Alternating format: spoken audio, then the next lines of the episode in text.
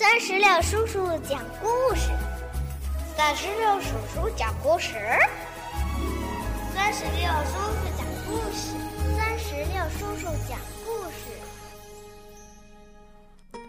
嗨，宝贝儿，你好吗？欢迎收听酸石榴叔叔讲故事，我是酸石榴叔叔。最近几天呀，经常会听到小朋友们问。酸石榴叔叔啊，在哪儿可以听到你最最最新的故事呢？嗯，只要你让爸爸妈妈帮忙，在微信公众账号里边搜索“酸石榴”，添加关注就可以了。今天呀，酸石榴叔叔将继续给宝贝们带来不一样的卡梅拉系列之《我想去看海》的下集。不一样的卡梅拉是由二十一世纪出版社出版，文字是法国的克里斯提昂·约里波瓦，图画是法国的克里斯提昂·爱丽丝，翻译郑迪卫。好吧，接下来让我们一起来收听《我想去看海》。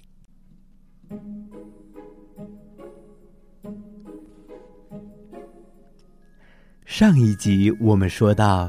小鸡卡梅拉从鸡舍里跑出来，它为了看海，长途跋涉，终于到达了它日思夜想的大海。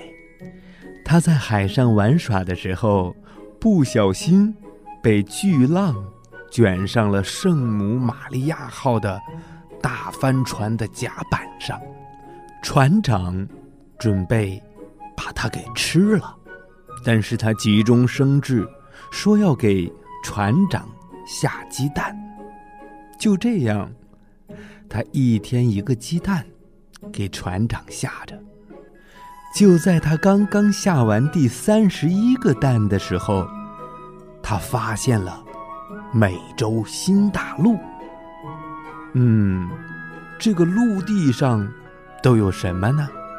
今天。我们就一起来看看小鸡卡梅拉来到新大陆以后都发生了什么事儿。小鸡卡梅拉来到了新大陆以后，他看到了一只红色的小鸡。卡梅拉走上前去，有点胆怯的打了声招呼。嗨，你好，我叫卡梅拉。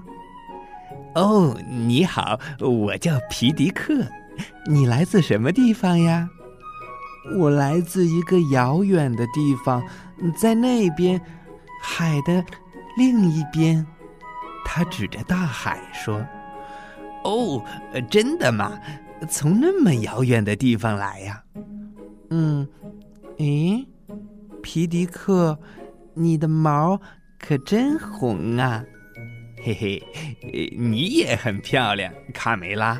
来来来，我带你去见我的爸爸妈妈们吧。于是皮迪克就牵着卡梅拉来到了他们的鸡舍。哦，爸爸妈妈，看我带谁来和我们一起吃晚餐啦！皮迪克家族的小鸡们都瞪大了眼睛，看着这个和自己颜色不一样的白色小鸡。虽然他们感觉很好奇，也很陌生，但是他们依然拿出了他们的热情。到了晚上，大家为了迎接贵宾卡梅拉，特意举办了盛大的宴会。他们开心极了。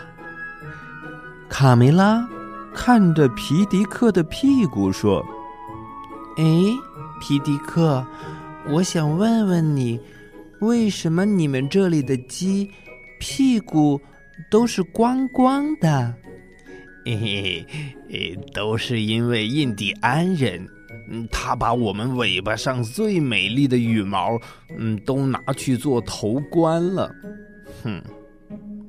诶，卡梅拉，你跟我来，我带你去个好地方，悄悄的可别让人看见。哦，太棒了！等一下，我可以再拿些黄色的糖果吗？嘿，这不是糖果，这是玉米。于是卡梅拉跟随皮迪克来到了一棵香蕉树下。皮迪克想多了解些卡梅拉，他问卡梅拉说：“呃，卡梅拉，你有兄弟姐妹吗？你的家是什么样的？”卡梅拉来劲了，他大谈起自己的老家和好朋友卢茨佩罗。皮迪克看着口若悬河的卡梅拉，想：“。”他可真有趣呀！哎哎，卡梅拉，什么事啊，皮迪克？哎，如果你愿意，明天我带你参观一下我的家乡。好，好啊！第二天，皮迪克带着卡梅拉四处游玩，他们有说不完的话。觉得从来没有这么快乐过。卡梅拉和皮迪克坐在瀑布前的大树干上。卡梅拉对皮迪克说：“皮迪克，我怎么听到印第安人的鼓声呢？”“呃，不，卡梅拉，呃，是我的心跳的太快了。”因为有你在我身边，从此以后，卡梅拉和皮迪克形影不离。岛上所有的小红鸡看到皮迪克和卡梅拉都会说：“哈哈，看这对小情侣，呃，看这对小情侣。”时间过得真快呀。哥伦布又要扬帆起航了，皮迪克深深爱上了卡梅拉，他决定和她一起走。皮迪克依依不舍地和家人告别，妈妈伤心地哭了。嗯嗯，皮迪克，我辛辛苦苦养大的孩子，就这么远走高飞了。嗯嗯。嗯，拜拜，再见，我的皮迪克。皮迪克和家人道别后，牵着卡梅拉的手，就登上了大帆船。几个星期后，卡梅拉带着皮迪克高高兴兴的回家了。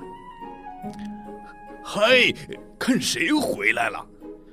是卡梅拉。卡梅拉，我的宝贝儿回来了，妈妈！哦，我的宝贝儿，快让妈妈看看！哦，你长大了，变成大姑娘了。哎，哎，呃，这位可爱的小伙子是谁呀？呃，哦，先生，我叫皮迪克。哎，欢迎回家，我的孩子们。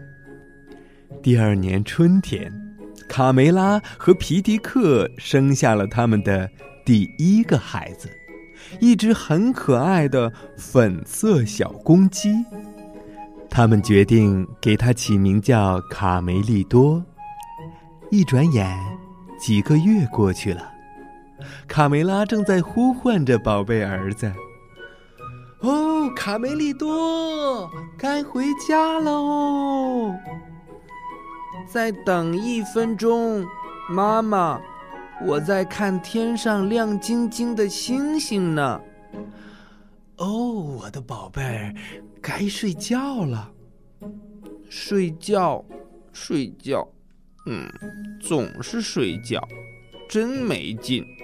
我才不要和其他小鸡一样呢。哼，就知道睡觉。卡梅利多反抗道。生活中，肯定还有比睡觉更好玩的事儿。咦，我想有颗星星。对，我想有颗星星。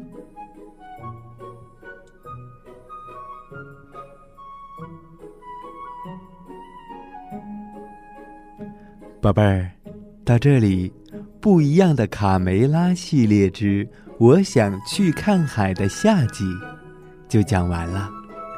听完以后，你有没有什么想对酸石榴叔叔说的话呢？如果有的话，可以让爸爸妈妈在故事页面下方的留言区来告诉我。好吧，今天的故事就到这儿。让我们共同来期待不一样的卡梅拉系列的第二个故事。我想有颗星星。拜拜。